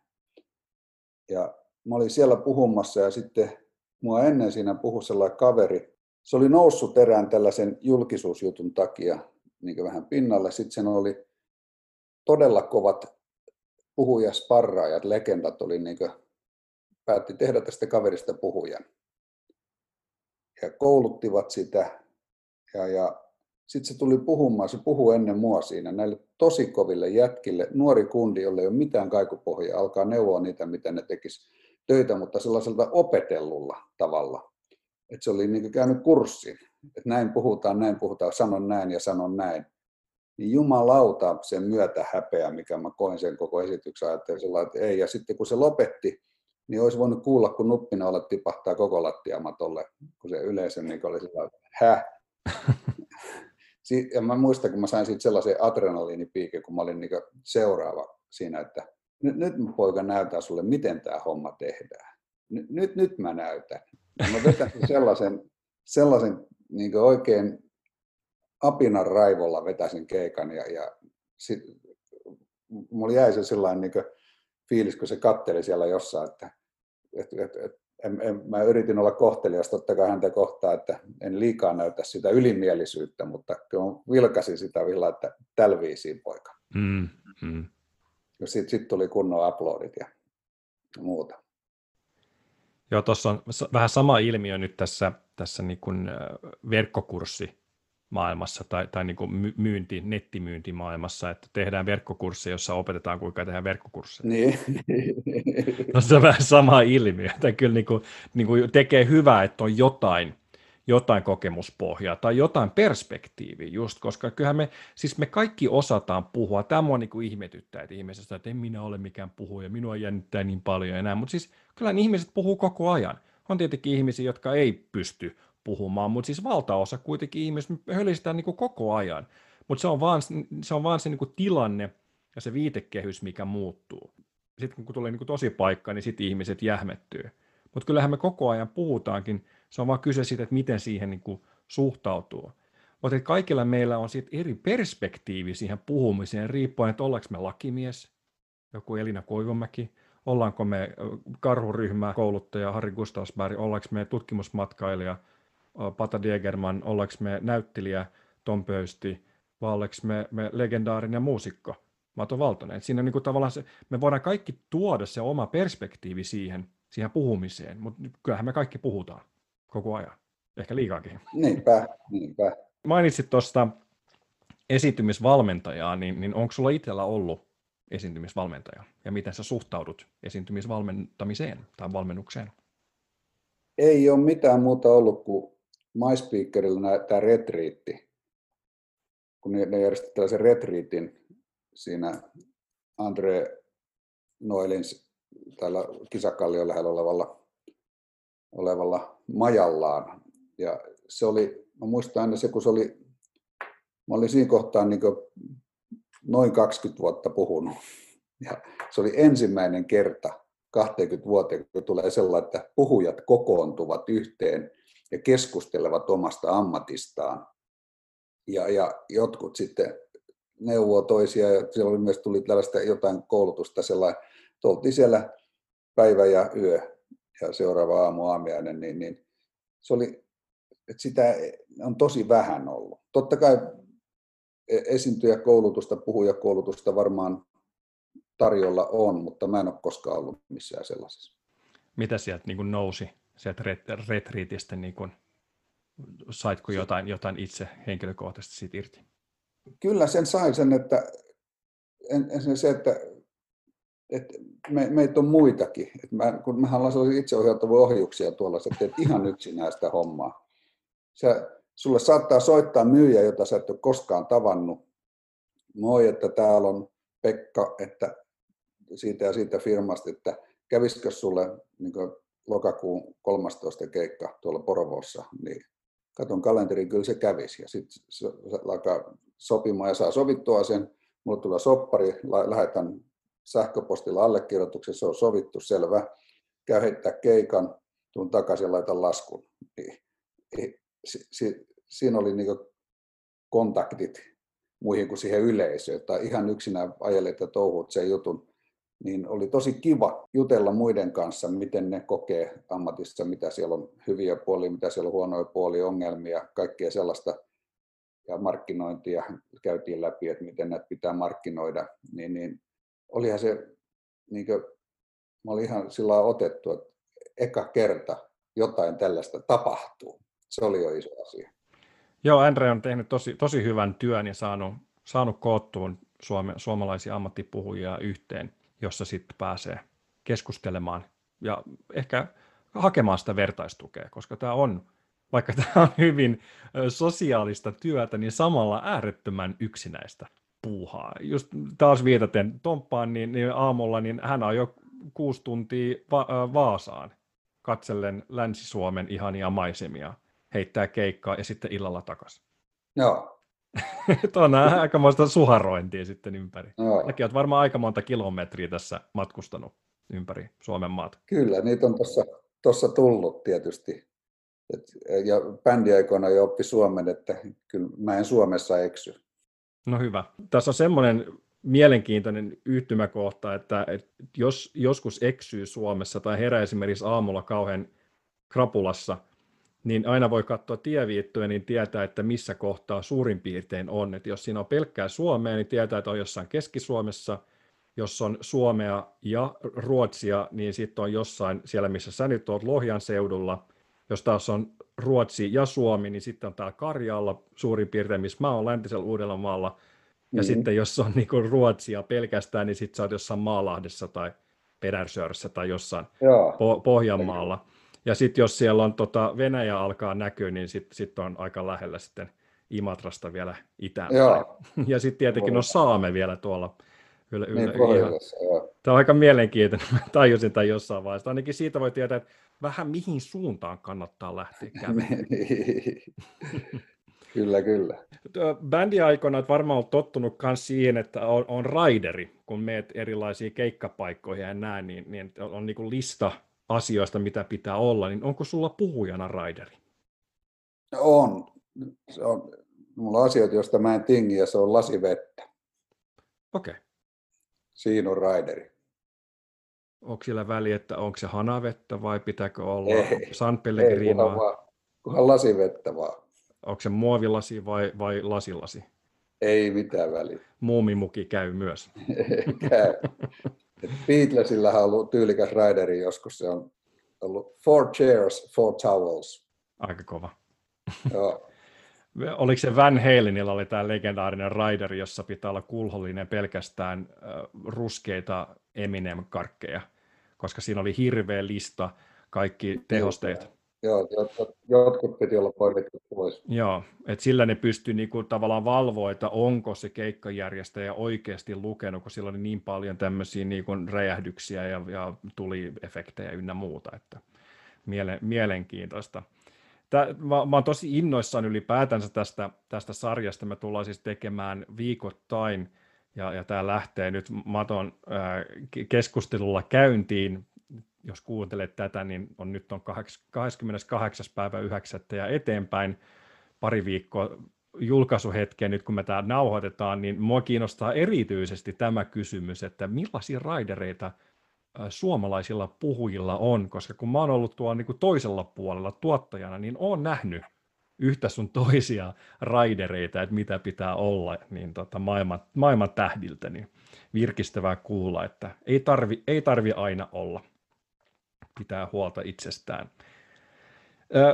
Esiintymisvalmennuksen niin lisäksi, niin oletko lukenut jotain kirjoja tai käynyt jotain kursseja tai jotain, mitä sä voisit suositella ehkä aloittelevalle tai jo vähän pidemmälle puhuneelle puhujalle, että mit, mitä kannattaa tai mistä sä oot itse saanut hyötyä? No tietysti tuossa nyt Gustavsperin mainitsin, niin karhuryhmä, se on aika hyvä se, mutta siinä on tämä hyvä tyydilaji, että on action ja mitä tästä opimme, että mikä se oppi oli siinä. Ja hän tutki tietysti aika syvältä niitä asioita, kun on oikein tutustunut tähän ihmisen mustaan puoleen aika, aika paljon.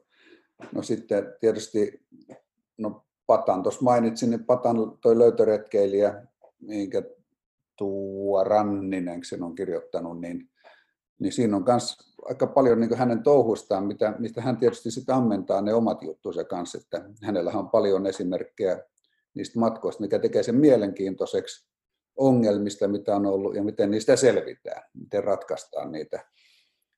Öö, no, sitten näistä kollegoista Helena Oomanin tämä johtaminen organisaatiossa, Esko Valta ja kaiken käsikirja. Tällaisia mä luen, mä koitan niistä hakea, hakea pätkiä aina. Mä, kaikkihan mitä puhun ja väitän, että kaikki mitä muutkin puhuu, niin ne on jostain lainattua asiaa.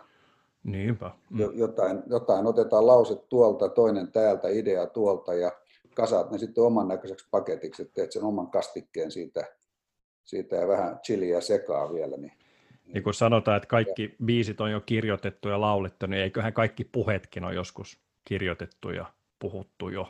Niin, kyllä, kyllä. Kyllä, sitten sit mulla on ollut, tota, tämä on pakko tunnustaa, mulla on, mulla on jossain aina kun aikaa pitää tappaa eikä enää jaksa tehdä niin töitä, niin puhelimessa on jotain näitä tällaisia pelejä, niin siellä on yksi, onko se Shanghai vai mikä se peli on, niin siinä sit kun sä ratkaiset, sulla tulee näitä kiinalaisia, näitä, mitä näissä onnenkekseissä, näitä viisauksia. Niin joo. Niin siitä tulee aina sellainen, sellainen lappu jotain, suuri elämänviisaus. Sieltä, sieltäkin mä ottanut muutamia otsikoita, tämä on helvetin kova juttu, ja mä teen siitä sitten oman. Mä oon varmaan kymmenkunta otsikkoa ottanut sellaisesta. Mutta nehän on näitä, puhujathan mielellään käyttää näitä, mitä jotkut suuret filosofit sanonut tai Albert Einsteinit sanonut jossain kohtaa, niin Winston, Winston Churchillit, niin vähän quoteja sieltä, sieltä niin, niin nämä on näitä quoteja. No onko sulla, Mato, joku oma original quote? Mulkkujen kanssa ei tehdä päivääkään töitä. No. Se, on se, se on mun motto ollut. siitä, siitä kannattaa pitää kiinni. Kyllä. No mulkuista puheen ollen, niin kerropas sun pahin muisto puhujakeikalta. Mitä, mitä on tapahtunut? No se, se oli sellainen, että kun joskus ollaan väärään aikaan ja väärässä paikassa, niin iso, pohjoisessa oleva iso autoliike täytti vuosia tai mitä, niin oli tällainen pikkujoulutyyppinen vuosijuhla sitten, missä ympäri Lappiin niitä eri, niillä on useita toimipisteitä, niin sieltä tullaan busseilla sinne, auton myyjät, huoltomiehet, ketä lie. Ja sillain, tämä on nyt tässä puolen päivän aikaa, kun mulla oli osuus sitten, niin tuli siellä, jos mä nyt sanon 500 tyyppiä. Iso halli ja Pierre Stube tehty tällä olut, olut oikein niin Bierkarten systeemit kaikki hienosti toteutettu ja muuta, mutta kaikki oli jo tullessaan aivan ympäripäissään. Siis niin kännissä, että ei ne jotkut pysynyt pystyssä enää. Ja, ja sitten koko, mun pitää alkaa esitelmää vetää ja koko esityksen ajan niin paari auki ja jengi juoksee siellä hakemassa kaljaa. Ja niitä ei vähempää voinut kiinnostaa, että joku on siellä puhumassa. Ne näki toisensa ja, siellä oli kilpailevat esitelmät joka pöydässä. Se oli sellainen, että mitä helvettiä mä täällä teen. Niin sitten mä muutin taktiikan, mä aloin tällä vähän stand-up-tyyppisesti heittelee härskejä, vitsejä ja iskulauseita sieltä ja huusin ja reuhasin vähän aikaa ja läksin pois. Mutta se, se, se oli sellainen, että ei helvetti. että nyt nyt niin otetaan puhuja tähän tilaisuuteen, että mm, mm. oikein viisasta. Tota, mitä sitten asiakas sanoi siihen, siihen sun muuttuneeseen taktiikkaan? Mä luulen, että se asiakas itsekään ei oikein tiennyt enää mistään mitään, mutta oli, ei, ei kukaan ei moittinut mitään. Kaikki meni ihan maksuavat laskussa ja kaikki meni hyvin. Mutta lentokoneella oikein piti mennä sinne ja kokea tämä ja, ja käyttää päivä siihen, niin no, niitä sattuu. Mutta kun sä oot näitä nyt nähnyt aika paljon näitä erilaisia tapahtumia, niin mä haluaisin myös toimia tässä vähän sanansaattajana tuonne niin tapahtuman järjestäjille, että mitkä on sellaiset asiat, mitä tapahtuman järjestäjä tulisi ottaa huomioon, että se kokemus olisi mahdollisimman hyvä puhujalle ja sitä myöten myös, että puhuja pystyy tekemään duuninsa kaikista parhaalla tavalla? No yksi on se, että just tuossa edellisessä esimerkiksi mainittiin tuo alkoholi, että sitä ei tarjota ennen sitä puhetta. Että se voi olla se yksi kuoharilasi, tervetuloa tänne, mutta ei yhtään enempää. Koska sitten jengi ei jaksa kuunnella ja sitten ne alkaa höpöttää siellä jossain ja se on niin ärsyttävää, kun jotkut kovaanisesti puhuu ja nauraa käkättää omille vitseillä jossain takapöydässä. Niin, niin siinä tuntee itsensä niin turhaksi sillä hetkellä ja se on ainoastaan se, se alkoholi. Et se, se on no sitten puhujasta riippuen toinen, niin missä kohtaa ohjelmaa se on, että se tapahtumajärjestäjä osaisi oikeasti miettiä tyyli, tyylitaju olla siinä. Niin kuin mä väitän esimerkiksi mun tapauksessa paras olla joko eka tai vika. Hmm. Ei siellä välissä. Niin kuin sulla on niin selkeä tyyli, että se ei sit sovi, sovi siihen niin. Niin välijuttuun. Joo. Että aamulla joko herättelee kaikki ja sitten ne yrittää, yrittää saada, se siivittää sitä koko päivää niin, että ne osaa jo suhtautua, ajatella eri lailla vähän asioista ja olla rohkeampia sitten kaikessa liik- muuveissaan siinä. Tai sitten se viimeinen niin kuitata se päivä ja jättää sen miettimisen aihe sitten vielä perään ja, ja, ja yrittää saada ihmiset ymmärtää, että tämä oli teille tärkeä päivä. Joo. Siin, siinä on muutama juttu. E, e, en mä tiedä, mit, mitä siinä niin ihme, kun mä en tarvi ainakaan mitään ihmeitä on ihan kiva, jos kysytään, että haluatko kahvia, niin kuin, niin kuin joku tällainen normaalit peruskohteliaisuudet, mutta sitten tietysti osata miettiä, kun välillä sä meet johonkin, mä oon ilmoittanut, että mä haluan PowerPointti pitää olla näkyvissä, niin sitten se on siellä jossain sivuseinällä televisiossa pienellä, joku minne kukaan edes katso sinne päin, niin jos, jos esiintyjällä on, että se PowerPointti liittyy sen esitykseen oleellisesti, että se on sitten niin oikeassa kohdassa se juttu. Sä mainitsit, että sulla on presentaatiossa mahdollisesti siinä niin puhuja, puhuja-osassa, niin sulla on jotain muistiinpanoja. Niin koetko, että se on tärkeää, että sä näet sen myös siellä, kun sä oot lavalla, että siellä on joku näyttö, jossa sä näet sen puhujanäkymän? Ei, ei en mä, mä en tarvii sitä, sitä että mä, mä näen, sen, sen mä haluan nähdä, mikä on seuraava dia. Jos mä oon just järjestellyt ne uudestaan, niin, niin kaikkea en muista ulkoista järjestystä. Siinä mä oon heikko. Mutta mä näen sen, kun oma kone, mä käännän sen niin, mä tunnen ne diat aika kaukaakin. Mä näen sieltä, että seuraavaksi tulee toi. Niin sitten taas voi mennä siihen, että ja sitten vielä tämä ja samalla vaikka kuva. Just näin. Niin sä haluaisit, haluat mielellään, että se sun kone on siellä lavalla, että sä näet sen, tai jos on pieni tila, että sä kuitenkin näet sen näytön. Se on siinä lavan sivussa, lavan sivussa se, sillä klikkerillä kääntelen sitä, niin se on siellä sivussa, mutta sen verran, että on niin kuin, ei, ei, ole, ei ole liian kaukana, että mä näen vaan sen seuraavan dian sieltä aina. Mutta mä tunnen sen tosi kaukaa, jo toi on se dia jos sun presentaatio näytetään sitten tuotannon koneella, niin onko sulla joskus ollut haasteet sen kanssa, että fontit ei näy kunnolla? Et jos, jos siellä on, niin kun, vai käytätkö jotain oletusfontteja PowerPointissa? On, on joskushan ne menee, jotkut koneet näyttää ne hassusti. Sitten sä, ei sitä sitten enää siinä käy. Jollet sä ehdi sitä ennen sitä, mä yleensä pyrin menemään, että mä oon tuntia ennen paikalla se on aina, mä oon tunti ennen, se on mulla se niin oma sääntö. Sitten mä ehdin vielä niin reagoimaan, mä katson, että kaikki toimii.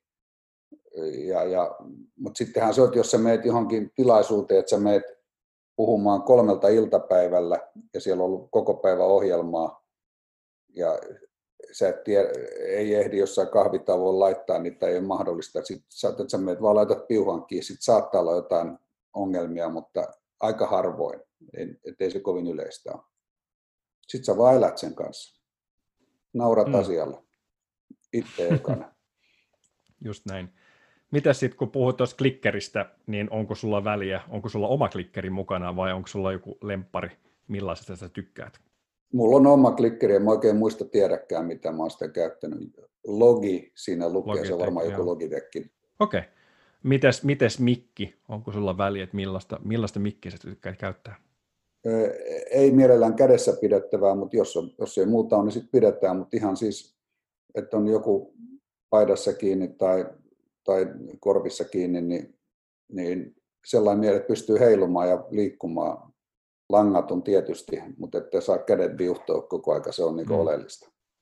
Just näin se vapaus. vapaus tota. Vielä yksi tuosta esiintymisestä, niin onko sulla joku oma dress code, miten sä tykkäät pukeutua, kun meet, meet puhumaan? Tai onko sulla jotain tiettyjä kenkiä, tai onko sulla tämmöiset ähm, onnen kalsarit tai jotain sellaista, mitä pitää olla, että sulla tulee hyvä fiilis? No, yleensä mulla on farkut jalassa, mutta sitten paita voi vaihdella, että kaulus joku värikäs, mulla ei ole mitään, no aina niissä on jotain kuvioita, tällaisia värikkäitä ja sitten sellainen puvun takin näköinen rotsi, se on aika usein. Ja sitten, mutta sitten voi olla myös ihan, että on vain pelkkä paita, riippuu jos on lämmintä ja muuta, niin kesällä paita. Ei, ei mulla mitään hirveät. Farkut on se niin ehkä se yhdistävä tekijä. Ne on yleensä. Mites kengät? No vähän sesongista riippuen tietysti. Et kesällä on erinäköisiä kenkiä kuin talvella, mutta on mulla jotkut neljät, viidet sellaiset keikkakäyttöön soveltuvat kengät. Katsotaan aina mikä fiiliksen mukaan tulee siinä. Mutta nimenomaan keikkakäyttöön soveltuvat. Joo. Onko siinä joukossa mukana myös Lenin Cowboysin noita suippokenkiä? niitä ei ole nyt, niitä en ole käyttänyt näissä keikoissa. Niitä tuli ihan, tar- ihan tarpeeksi tuli niitä käytettyä. Kyllä. Mites sitten, mitä haluaisit sanoa puhujana muille puhujille?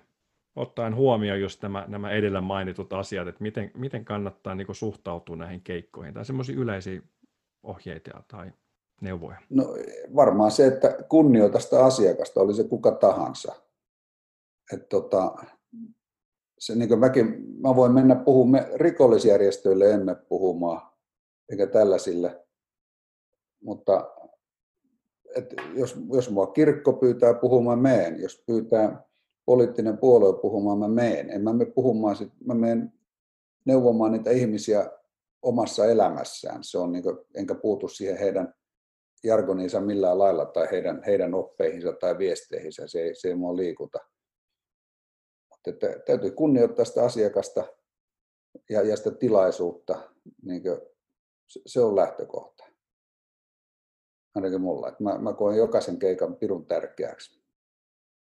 Ja, ja ei saa, se ylimielisyys, se kostautuu äkkiä. Että, ja varsinkin jos sä tuut suosituksen alkalle keikkaa paljon, niin, niin sitten se saattaa tulla sama kuin bändihommista tuli välillä, että kun ei tiedä missä kaupungissa on edes, että ei ole se on ihan, ihan vaan sama metsien lavalla. Ja totta, totta kai keikat vedettiin täysillä, että siinä on annettu periksi, mutta just sun täytyy tietää, kenelle sä puhut ja, ja, ja kunnioittaa sitä, sitä, niin sitä tilaisuuden luonnetta ja mitä sulta odotetaan. Mistä sä oot just nyt kaikista eniten innoissasi? No mä oon jollain lailla innoissani näistä omista videoista, mitä mä nyt teen niitä on nyt jo jonkun verran tehty ja nyt jatketaan, tällä viikolla taas jatketaan kuvauksia ja mulla on hyvä kaveri editoimassa niitä, niin niistä alkaa tulla piru hauskoja itse asiassa, kun ihan on leikattu sit sekaan kaikkia mun elokuvarooleja, missä mä oon ollut näytellyt aikana, niin sieltä pätkiä ja sitten on jostain bändivideoista tai haastattelusta, sellaisia, mitkä mun mielestä sopii aina siihen paikkaan. Otetaan tuohon lyhyt pätkä tuosta noin ja, ja sitten nämä tarinat, kun tietysti keikkapussitarinoita, niitä joka bändillä on, niin kyllä Sleeparilla niitä oli aika hyviä, Leningrad Cowboysilla myös, että, että sieltä vedät sen jonkun huikean jutun ja, ja sitten lähdet kaivaa siitä oppia, niin mä, mä tykkään tällä hetkellä siitä niitä, niitä touhuta. Kuulostaa hyvältä. Entäs, entäs tulevaisuus, mistä, mistä sä haaveilet? No jotenkin haaveellisi tietysti nyt tämä pandemia-asia, sen on pinnalla koko aika, että tämä nyt perkele loppuisi joskus, että pääsisi normaaliin, mutta mä täytyy lähteä siitä, että sitä normaalia ei enää tule. Hmm. Jos se tulee, niin se on positiivista, mutta täytyy sopeuttaa itsensä tähän. Mutta sitten mulla on sellainen tällainen esineellinen haave tällä hetkellä. Mulla on liisariauto, tai tällä huoltoliisin auto, mulla on puolitoista vuotta sitä jäljellä kun tämä loppuu, niin muuttaisikin koko idean, että miten, miten liikkuu ja touhuu, niin, niin katsoa sellainen kuin Volkswagen Grand California tehdasvalmisteinen matkailuauto, mikä on Uh. pakettiauton näköinen. Niin se on, se, se, se, että jos hommaskin sellaisen, että sitten sit sulla olisi aina kämppä mukana, meet minne vaan, tuolla liikut tuolla pitkin maailmaa puhekeikkoja, mitä tahansa kalastusretkiä, niin sulla olisi aina kämppä mukana. Se on tällainen, tällä hetkellä, jos tekisin päätöksiä, ostaisin, mutta mulla on puolitoista vuotta aikaa miettiä vielä sitä. No niin, se an- antaa hyvää, koska vo- voin kuvitella, että säkin olet aika sille mielenjohteinen ihminen, niin kannattaa joskus välillä antaa sen hautua. Että onko tämä nyt, onko tämä nyt järkevä päätös tai järkevä Niin, niin mutta se, se tuntuisi, että se olisi, mä oon sitä nyt tässä puoli vuotta miettinyt, että se tuntuisi hyvältä. Mä niitä harrastan perhokalastusta ja valokuvausta ja vaimo intohimo valokuvaa ja luontokuvaaja, niin se olisi meille. Ai niin, vaimokin tulee mukaan. Niin no sitten lähdetään luontokuvaretkille, niin se, se voisi olla hauskaa. Aika makeata, makeata kuulostaa. Ja siihen voisi saada eh, niin kuin takakonttiin vielä niin kuin parit kaiuttimet ja jonkun, jonkun tota, littunäytön, niin voit pitää sitten esitelmiäkin missä tahansa. Niin, missä huvittaa. Avaat Mm. liukua vai alat puhumaan. Se on aika kova jonnekin torille ja vaan alkaa, alkaa paasaamaan. Onhan sitä huonommistakin jutuista paasattu. Kerro vielä tähän loppuksi, että mitä sulla, sulla on ne videot menossa, mutta mitä muuta? Mi- Mist, mistä sut niinku saa, tai mi- mitä, mitä sä haluaisit niinku promota vielä tähän loppuun? Onko sulla jotain muita projekteja, mitä sä haluaisit tuoda esiin? No meillähän jäi tämän pandemian takia vähän kesken promo, millä me tehtiin Pata Degermanin mukana. Mä oon huippuvuorilla ja Grönlannissa, me ollaan kuvattu eläimiä siellä paljon ja luontoa ja muuta. Ja me tehtiin satukirja, jääkarhu, jääkarhu Satu, jossa tota, operaatio Tassun jälki, jossa jääkarhut ja Joo. pingviinit pelastaa maailman muoviroskalta sitten siinä lopussa, mutta se on sadun keinoin. Ja helvetin hienoja kuvia siinä. Ja se julkistettiin just kun tuli tämä pandemia, niin ihmiset ei uskaltanut mennä kirjakauppoihin, mutta se myi kyllä, se oli kuukauden kirjanakin suomalaisessa kirjakaupassa ja muuta, niin se, se, meillä on siihen jatko-osa suunnitteilla, viidakkosatu, ja sitä, sitä tässä kehitellään koko ajan, että me lähdetään kuvaamaan viidakkoa vielä ne elukat, elukat ja tehdään jatko-osa sille. Vau, wow, kuulostaa tosi, tosi hyvältä. Oletteko te miettinyt, että onko tehty Suomesta vastaava? Onhan täälläkin mielenkiintoisia elu, elukoita. Niin, no se, se voi olla. Sitten meillä on nyt tämä viidakossa, kun meillä on, tämä, meillä on aina tämä maailmanparannus, eli tämä muoviongelma, mikä huippuvuorilla törmättiin. Joka ranta täynnä muovia, ollaan lähellä pohjoisnapaa. Mm. Ja ne jääkarhut ei ole sitä muovia sinne vienyt, vaan merivirrat. Niin, niin tota, nyt, nyt meillä on sitten tämä metsien kato ja sademetsien katoaminen, se on meillä niin teemana. Ja lähdetään, eläimet ratkaisee taas ongelmat sitten. Ehkä sitten se, se Pohjolan eläimet on sitten siinä vaiheessa, kun sulla on se matkailuauto ja voisit reissata ympäri Suomea, nappaa sitten meidän elukoista sitten kuvia. Tässä on nyt puolitoista tuntia vierähtänyt. Katsotaan, miten paljon tästä, tästä jää, mutta tässä oli kyllä sen verran paljon tykkiä materiaalia, että et, et jopa niin kuin sattuu sydämeen alkaa leikkaa pois mistä, mitään tästä, niin onko vielä tähän, tähän ihan lopuksi niin vapaa sana? Mitä haluat sanoa? Ker- kerro maailmalle. Puhuttiinko me kuinka paljon tästä Tompa ja mun yhteistyöstä? Kyllä mä jotain puhuttiin siitä. No v- vähän mainitsit jo, kerro siitä vähän. Niin, eli tämä oli tässä, kun yksikseen teet täällä touhuja, kun keksittiin sitten jossain kohtaa tuli mieleen. Mä näin jossain sanan tomato. Katson, tuossa on tom ja mato siinä samassa sanassa. Sitten jotenkin tuli vaan päähän, että perkele, mitä se kysyisi Tompa, että lähtisikö se tekemään joskus kimpassa keikaa, että laitetaan siihen nimeksi tomato. No Tomppahan innostui heti ja Yllätys. lähdettiin, lähdettiin vääntää. Ja yhtäkkiä se lähti toimimaan ihan järjettömän hyvin. Ja niitä alkoi tulla aika paljon niitä tilauksia, kun sana levisi. Niin kuin tomatoa tilattiin suurin piirtein saman verran kuin soolakeikkaa. Keikkaa, niin se olikin, se, se, meillä syntyi sellainen synkroni siinä jutussa, että mä voin lopettaa pilkkuun lause ja Tomppa jatkaa ja päinvastoin. Niin kun, se, kun sä vähän aikaa teet sitä, niin ihan, ihan siinä ei tule hetkenkään taukoa ja se menee sujuvasti eteenpäin. Mutta oli pirun kiva lähteä tekemään kaverin kanssa siinä, miten paljon siitä oppii. Niin kaverin tekemisestä ja sen virheistä. Ja, ja on, kaveri huomaa mun virheet ja mun, mun hyvät puolet ja keskustella niitä ja, ja, ja tasailla niitä omia juttujaan. Niin eniten mä oon varmaan siitä oppinut, oppinut koko puhujauralla, että teet toisen kanssa kimpassa. Niin, niin yllättäen löydät itsestäsi ihan uusia puolia. Ja ollut piru hauskaa vielä. Loistava neuvo. Mä oon ainakin oppinut itsestäni tosi paljon uusia puolia. Ja musta tuntuu, että mä oon kasvanut ihmisenä ja puhujana tästä puolentoista tunnin aikana. Ja toivottavasti myös sinä kuulija oot saanut edes yhden jutun tästä irti, jota sä voit ammentaa ja, ja implementoida sun omaan elämään, niin sitten tämä hörinä tuokio oli sen arvoista. Kiitos oikein paljon Mato Valtonen vierailusta maailman ensimmäisessä ammattipuhuja podcastissa. Kaikkea hyvää sulle ja rakkaimmillesi ja nähdään pyörteissä. Kiitoksia. Puhumisiin. Opi välittämään viestisi vakuuttavasti tilanteessa kuin tilanteessa. Välitä viestisi vakuuttavasti verkkokurssi. ammattipuhuja.fi kautta kurssi.